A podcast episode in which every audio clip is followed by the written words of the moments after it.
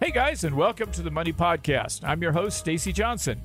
There's nothing that better fits the definition of double edged sword than rising interest rates. Because if you're a saver, you love the idea of rising interest rates. It's been years since we've had bank accounts and other safe havens paying more than a pittance. But if you're a borrower or a stock investor, you are no fan of rising rates since that means paying more for everything from credit card balances to home mortgages. Investors also prefer lower rates since cheap money leads to higher asset prices, as you've doubtless seen if you bought houses or stocks over the last few years. So, no matter who you are, though, whether you're a saver, a borrower, an investor, or any combination thereof, your world is about to change because the government agency that controls rates has signaled that within a month or so, rates are rising. Most experts predict the Federal Reserve Bank will hike the Fed funds rate by at least a quarter percent at its, at its next meeting in mid March. And experts are forecasting as many as five additional rate increases before the year 2022 is done.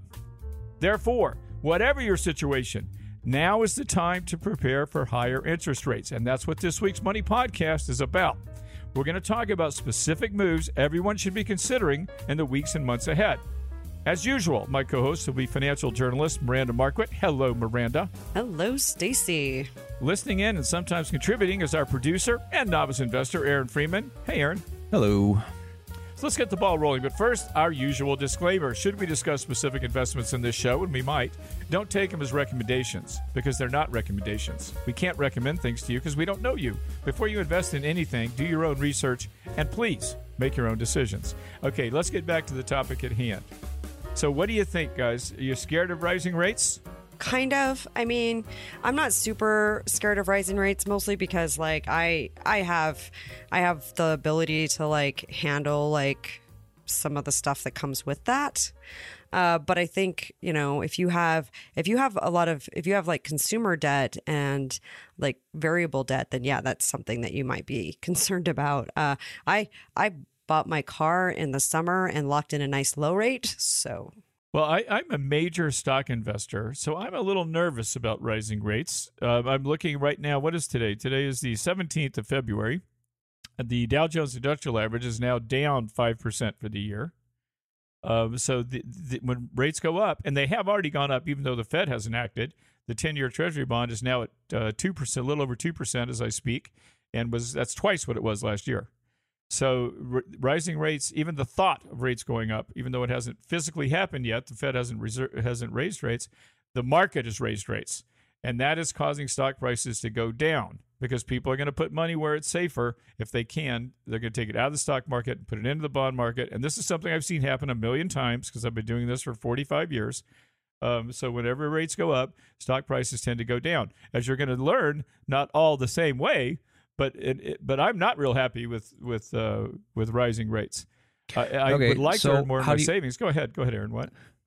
Well, how do you answer that? Okay, so, so there's a lot of people like uh, I guess this guy Greg McBride from Bankrate. Says, I know him. He's a friend of mine, actually. Not a friend, but I, have known him for many years. He says you got to look at this from a different view. If you look at it from different views, you've got you got uh, economies expanding, you got unemployment's falling, corporate profits are expected to grow. Um, so and then you got a lot of other articles out there saying you know whether the stock market is bad or whether it's good on average over time it returns 8% so where there where is there an incentive to like throw your money in a t-bill at 1.6% when you can still at this point probably still make do better in the stock market until it goes over 8% well i just told you the stock market's down. The dow's down 5% so far this year. That's not making money uh, and the S&P 500 is down 7.4%. And let's see, the um, NASDAQ, tech heavy NASDAQ, is down 11.5%. It's mid February, and the Nas and remember the Nasdaq was up twenty something percent last last year. It's not down eleven and a half percent now. So, but if that know, turns around and, and goes back up, now your money's locked into a bond. Yeah, well, yeah, but you could you can also go to cash. When I say cash, I mean like a money market fund. I'm not buying bonds now at two percent, but I'm but I'm I'm keeping a lot of powder dry because the stock market is not doing well. Or you could just you know index and not worry about it. yeah, well, hey, you only you own an uh, S and P 500 index fund. It's down five percent. Yeah, and, and it'll be up again. Seven percent, rather. Right, and it'll be up again later. Yeah, and every time you open the news, there's a there's a billionaires out there that are buying all kinds of stocks still. Well, So- yeah, but well, we're going to talk about some of the stocks that do better than others. I mean, just because the Dow's down five percent or the Nasdaq's down eleven percent doesn't mean all stocks are down. Uh, and we're going to talk about that. But let's let's take a step back before we do this, though. Let, let's let's make sure everyone understands. What, okay, why are interest rates going up right now? Uh, now we now we mentioned that the, the Fed is about to raise rates, but why are they doing that? Well, because like right, so one of the things that the Fed does to try and keep a lid on inflation is rise raise interest rates. Uh, higher rates uh, mean a like mean that you know you're gonna higher rates just uh, mean that you know it's a, it's a way of keeping a cap on inflation. People aren't Right. buying as much, all of that kind of stuff. And so so really, the Fed's kind of addressing this inflation issue that we're running into. Right. The the Fed has two mandates. One is to keep inflation in check. Two is to is to maximize employment. Those are the two things that they're that's their job. Their job has nothing to do with making the stock market good, bad, or indifferent. So right now we've got really horrible inflation. Seven percent, seven and a half percent was the last uh, CPI reading, and that's way above their target, which is two percent. So what they're doing is they're raising rates to try to lower inflation. Now, the reason there's inflation in the first place is twofold. Now you can look at this any number of ways, but these this is the way I would boil it down.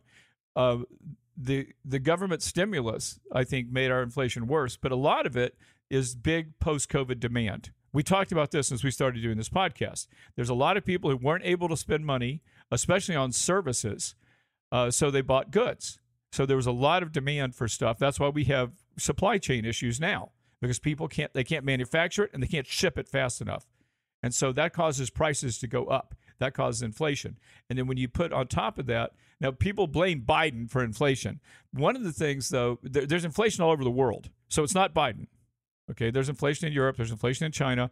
However, our inflation is worse than it is in Europe. And the reason why is because we sent out giant checks to a lot of people in the United States because of COVID. People weren't able to pay their rent. And so we decided as a nation, through our representatives, to send checks to people in the mail so they could pay their rent and they could buy food, you know, if they were laid off restaurant worker or whatever, so they didn't starve. That, that was a decision we made. But that's a lot of income, a lot of money that came into people's pockets. And they used that money to buy things. And that caused uh, prices to go up because there's, you know, more demand than there was supply. That money has to be used up by now. Uh, yeah, well, I was going to say I've got some bad news for you from the latest round of earnings calls as far as that inflation theory goes. Um, so, uh, the latest round of earnings calls, if you start digging into them, what you see is that they're crowing about their increased earnings and they're crowing about everything else because they've jacked up prices and they're using inflation as an excuse. It's there in the in earnings calls, their profit margins. Like, if all they were doing was bowing to the demands of the market and just passing on the the the rise in prices like their cost increases onto consumers their profit margins wouldn't be widening. Uh, but now they're widening and there were a couple of of of uh, folks on earnings calls and if you go back and look at the transcripts you can find it who are straight up saying oh there's room to keep jacking up prices. Uh, we don't think the american public are done paying for it. So part of it is actually a little bit of um, a little bit of uh, profiteering at this particular juncture. Yeah, and, and I don't I don't doubt that that's true, Miranda. I, I believe that um, companies are raising prices because of because of inflation, and they can use that as an, t- to take Yep. advantage and raise their prices even it's more. there I in think the earnings calls. Again, you know, It's- yeah, it's I, I've been down this road many times, not many times, but several times over the course of the decades I've been investing. And and of course, you know, if you own a business and you can get away with a with a price increase or or putting less cereal in the box or whatever you can do to make bigger profits, you're going to do it. And I'm sure I think that's happening. But there's also pressure on these companies too. The inflation is real, uh, and one of the things Right. that's making it real is is labor because remember the great resignation. This is this is a sign of our times that people quit. And a lot of them quit because of covid and a lot of them quit because they're older like me and you know they didn't want to put up with it. So they just quit working. Well that means there's fewer workers the demand for workers is higher and that means you have to pay them more. And that winds its way through and what happens when you pay them more? The price of your product goes up. What happens when the price of your product goes up? The people who the people workers want more money to pay for those things. And so it becomes a spiral. We're and that's actually- why the but we're Go not ahead. in a wage spiral right now. If you look at it, we're not in a wage spiral. In f- like wages are still much like the increase in wages is still much lower than the increase in inflation and increase in prices. So we're not actually in a wage spiral right now, and we're not anywhere Not nec- near. no, a we're wage not in a spiral at all right now. But I'm just saying No, that's the danger. It's a good excuse to raise prices, though. Yeah, Right. And, and part and, and part of the reason I didn't say all of the reason was wages. I said part of the reason that there's inflation is wages. I believe most of the reason for inflation is because of demand uh, from in, from COVID. Uh, I think that's that's part of the problem. There's people buying stuff. There's there's more demand for stuff than there is stuff. Uh, and then there's supply chain issues, like the problem with um, with Mike or what are they called? Um, what am I trying Oh, to the the semiconductors, yeah. So- thank you. Yeah, the, the semis they can't get them for their cars, so the price of cars. I just read today, as a matter of fact, that uh, people are paying ten percent more than sticker price for cars, and that's because there's more demand for cars than there are cars. You know, and, and so I'm not suggesting it's all labor. It's uh, because inflation is uh, bypass. I mean, it is more than labor. Inflation seven percent. I think, and I want to say off the top of my head that labor prices or labor has gone up like four percent. So it's just it's part of it, but it's not all of it. Um, but it, anytime you have really, really low unemployment, like we have now and have had for some time, really, um, you're going to have pressure on wages, and that's going to Well- pr- put pressure on prices. Wouldn't that stand to reason though if you put all that together? If if people are still buying things in droves and they're raising prices, whether it be you know for nefarious reasons or not, wouldn't that uh, bring record profits in? And then then by the next few quarters, wouldn't that raise uh, profits in these companies and make the stocks go up? Yeah, it, well, it can, yes. And now, see this, and this is getting into the heart of what we're going to talk about today too, because inflation doesn't hurt every company. Like I just said, the stock market's down, Dow's down five, and the and the S and P 500's down seven, and the Nasdaq's down eleven. But that's not true of everything. There are people who are making money uh, through this stuff, and that's generally speaking, it's companies that can pass along price increases. What are the companies that are least likely to be able to benefit or, or get hurt the most? They're companies that don't make money at all.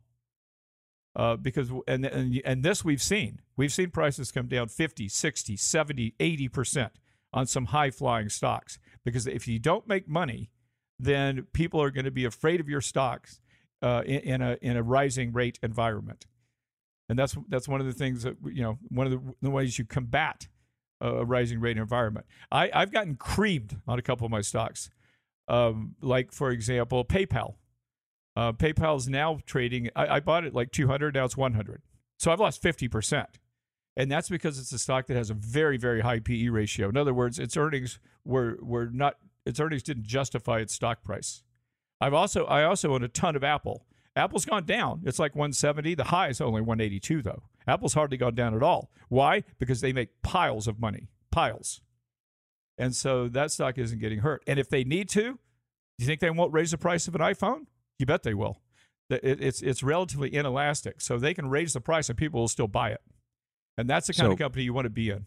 So you think like small caps would really probably do well during this time? Well, same same type of thing. Actually, traditionally, small caps do not do well. Small caps, No. for those of you who are uninitiated, means small companies. Um, small companies tend not to do as, as well because they tend not to be as solid a moneymaker. But that's a really broad category when you say small companies. Small companies that are really profitable, that can raise prices, uh, are going to do the best. Another example oil. Oil companies. I own a bunch of oil companies. Why? Because that's, they just the, the price of oil goes up, they make more money. And if you're in an inflationary environment where where commodities are going up, and all commodities are, I own gold. Finally, it's paying off. Gold's over nineteen hundred dollars an ounce today.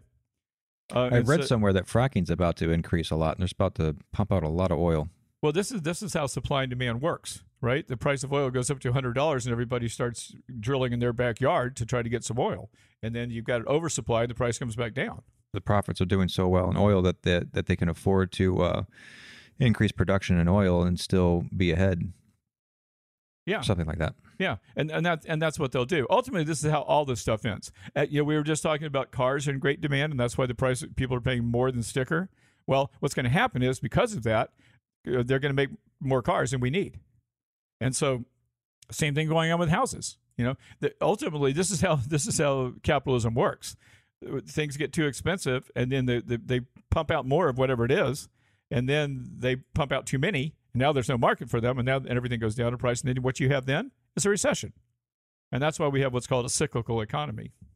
I feel like I'm I feel like I'm teaching a class now and I shouldn't be. Okay.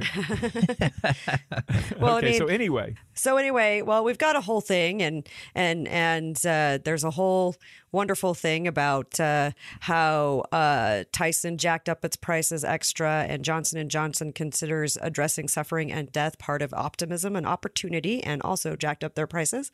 Uh, but what can we do about it? That's probably what, What we need we to do do. is- you know what you know what we'll do? We're gonna we're gonna take a break. We're gonna get away from the, your your cynical communist attitude uh, for for long enough for how, how can it be my cynical communist attitude when these guys actually put it in their earnings report? I know, I know. I think there's a little truth to that. But anyway, here's the point. Let me take a really quick break and we come back. We give you specific things you need to do when interest rates are rising. Okay, we'll be right back. Okay, we're back. Okay, comrade. what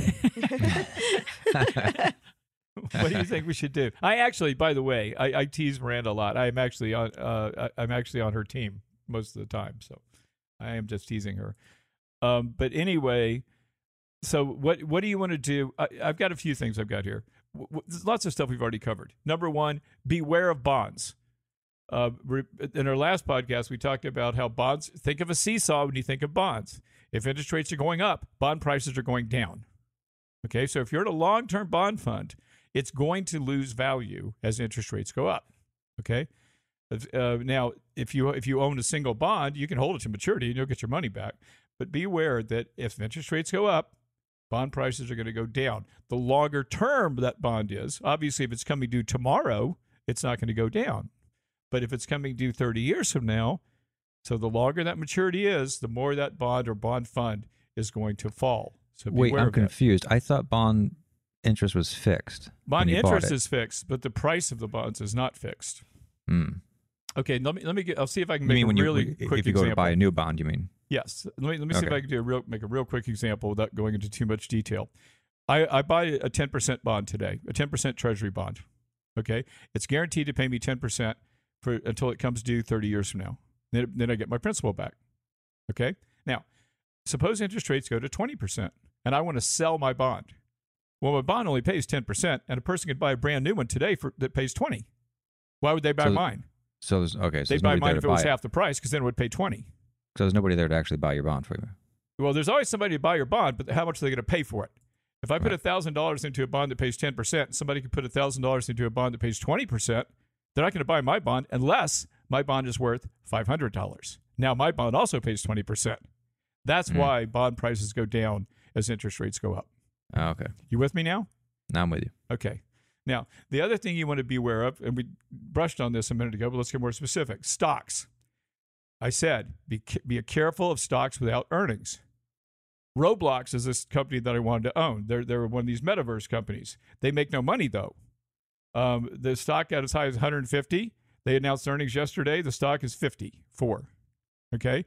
Because they have no earnings. Stocks without earnings are going to get hurt when interest rates go up. So what what you want to be in is stocks that not only have earnings, but also have a moat. And when I say a moat, I mean they have a moat around their castle. In other words, you can't compete with Apple. You're not going to you're not going to beat them. So get a company that has a really really solid product that people are going to buy no matter what, and that they have control of the price over. Would you be- say would you say it's a possibility that uh, some of these like Roblox will go down even further when the Fed raises uh, rates maybe around March? They may. It's it's hard to know because a lot of what's happened so far is the anticipation of rising rates. So sometimes when the actual thing occurs, it's already baked in. So it could be that they would go down at all. Uh, yeah, I, I I don't know enough to to know that. I would have to be able to read the future, and I cannot. So, but you know, a lot of this stuff has already happened because uh, the Fed hasn't even acted, and the market's already gone down, and and the yield on the ten year has already gone up. In fact, today I read that the, the average mortgage is now four percent and that's 1% higher than it was six months ago. So this is, and what's that going to do? It's going to hurt people who are trying to buy houses. So anyway, but you know, so beware, beware of stocks without earnings. Uh, but do remember this too. The reason that interest rates are, are rising and the reason the Fed is acting is because the economy is healthy. It's it's overheated.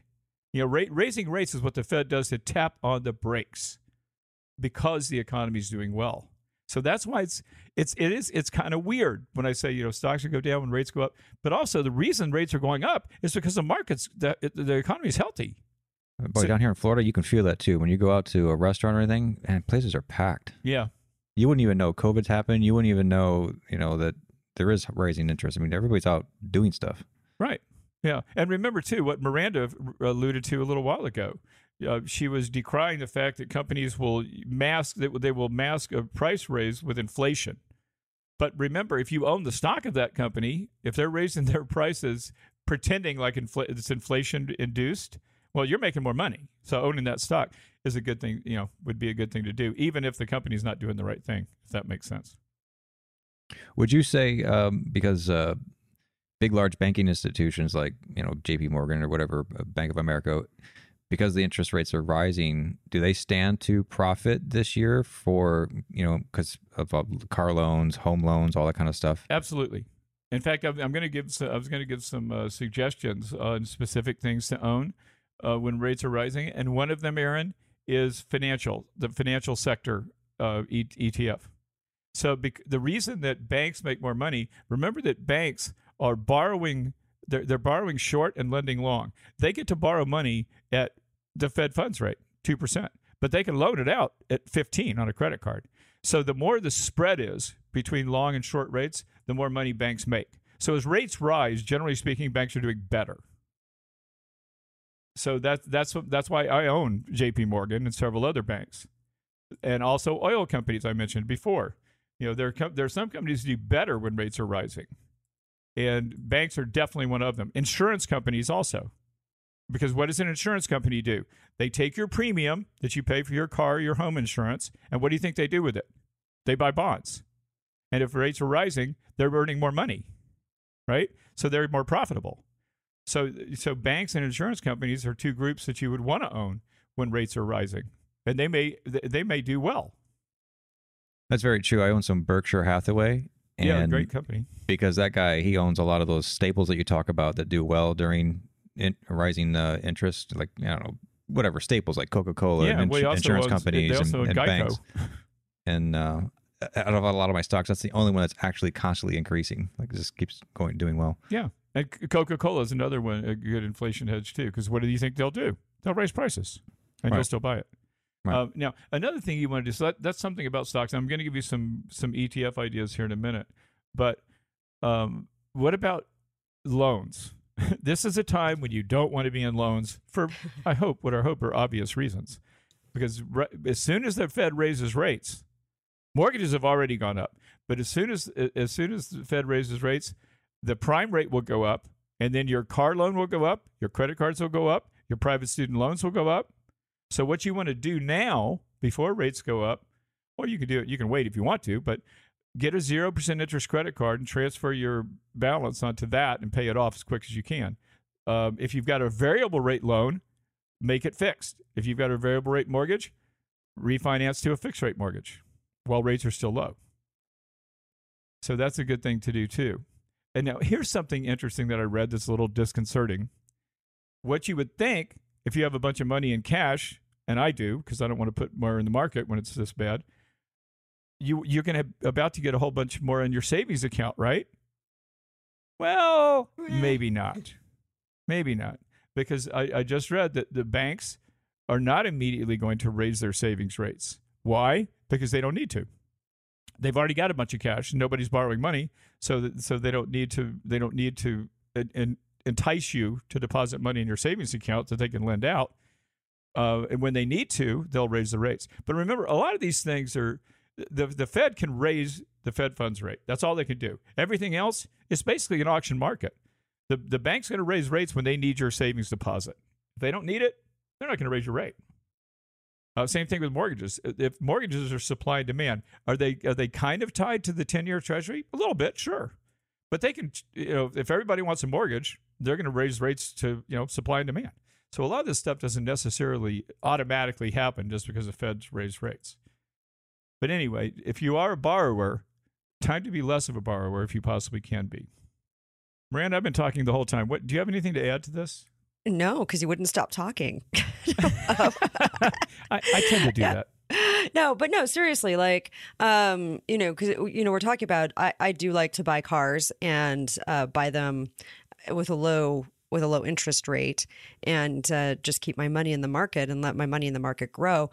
And so, yeah, so um, looking at that, you know, I'm, I am glad that I went ahead and, and got the car, got that locked in. Um, and you know, I pay off my credit cards each month, so um, that's not a huge, huge thing for me. I don't usually have to worry about that. But like you said, now is a good time to start looking at what you can do to lock in lower rates. Um, if you have private student loans, refinance those to. If you have a variable rate, look into refinancing those to a to a lower rate. Um, and, and, it's just really a good time to just start um, taking a look at your finances and where you need to reposition yourself. Yeah, and you've heard me say too that you know I'm not taking money out of the market, but I'm not lowering my my stock market funds. I'm lowering my expectations. Uh, as I've mentioned several times, if we've all talked about several times, the stock market's done 20% plus for three years in a row. Uh, its its historical average is 10. In order to revert to the mean, it's going to have to have a down year sooner or later. So lower your expectations if you don't lower your investments. But as as Miranda would say, though, keep putting that money in every month because you're going to be buying stuff when you know Wall Street's one of the only places in the world where when things go on sale, people don't go shopping. So you know, use use these use a bad market to start accumulating positions in quality companies, or to just add to your S and P 500 mm-hmm. index fund. Not a time to panic, just a time to adjust your expectations. I just saw a LendingTree advertisement on my uh, on a web page. It said uh, refinance for two point eight percent or something like that, two point zero eight percent. I'm like, who who can qualify for that? Yeah, well, it's probably a fifteen year loan and all, all kinds of other stuff. But well, or or it's what they're promising. You know, we're talking about average mortgage rates. When I said four percent, that's the average for a thirty year non jumbo loan or something like that. I mean, you can always shop for deals, and you should. Uh, this is also a time when I was talking about uh, banks not raising their savings rates.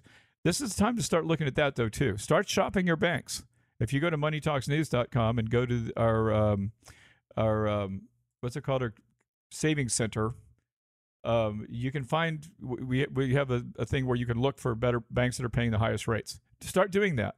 Get used to the idea of shopping your rates because some banks are going to keep theirs as low as they can for as long as they can, but other banks are going to raise theirs to attract deposits. So be shopping your rates just like you would shop for a mortgage rate. Shop for your savings rates too. Uh, okay, so now I'm gonna. We've got almost no time, but I'm, I'm gonna give you.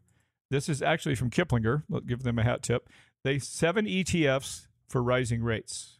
Okay, one was financial sector. I mentioned that before. This is a, a, a an ETF that buys banks essentially. Also, there's an insurance ETF. I mentioned that too. Um, there's REITs. Uh, that is real estate investment trusts. You can either buy the REITs or buy REIT ETF because real estate tends to do well, as you have seen. When rates are rising, real estate will go up in value because it's it's a um, finite asset, just like gold. Uh, what what's not going up is crypto, uh, which is supposed to be an inflation hedge, but it isn't. It's down big today, as a matter of fact. Um, also, there's there's floating rate bonds.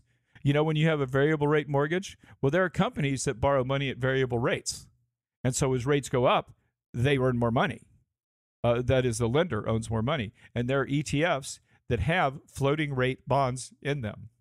So that's a good thing to, for you to be looking at as rates are rising. Uh, vanguard has a short-term corporate bond fund. So that, remember i said the shorter the term the less you get hurt when interest rates are going up. So if you're in a long-term bond fund you might want to look into a shorter term one um, and then there's also TIPS. I'm not a huge fan of TIPS. These are these are Treasury inflation protected securities TIPS. And Miranda, you like them. Is that true or not? Um, no, I think they're interesting. Like if you're if you're inter- like I don't I don't have very many bo- I don't have much in the way of bonds in my portfolio just because I'm not to that point in my You're retirement journey and so so yeah i think tips tips i think work for people who are concerned about like okay uh, i want to put a portion of my you know, in I bonds, tips and I bonds, um, because and right now, I mean, I bonds are just doing gangbusters. So as far as yield yeah. goes, but but the problem is right is that um, those those yields don't continue. They have their underlying fixed yield that you'll get no matter what, but then you have the uh, the rest of it that may not necessarily it resets. it- Does it reset yeah. every six months? The I bonds reset every six months, yeah.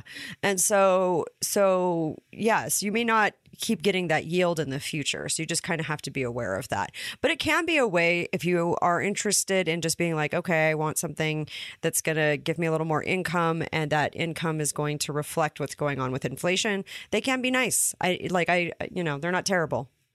There are worse things. And, and you know, and by the way, before we quit, I want to do one more thing. I, I want to explain what the yield curve is because this is kind of important. I know this may sound like it's in the weeds, but I really want you guys to understand how the yield curve works and what it's telling us right now. If you look up bonds, right now, the let me see, I'm looking five year treasury is paying 1.858%. The 10 year treasury is paying 1.981.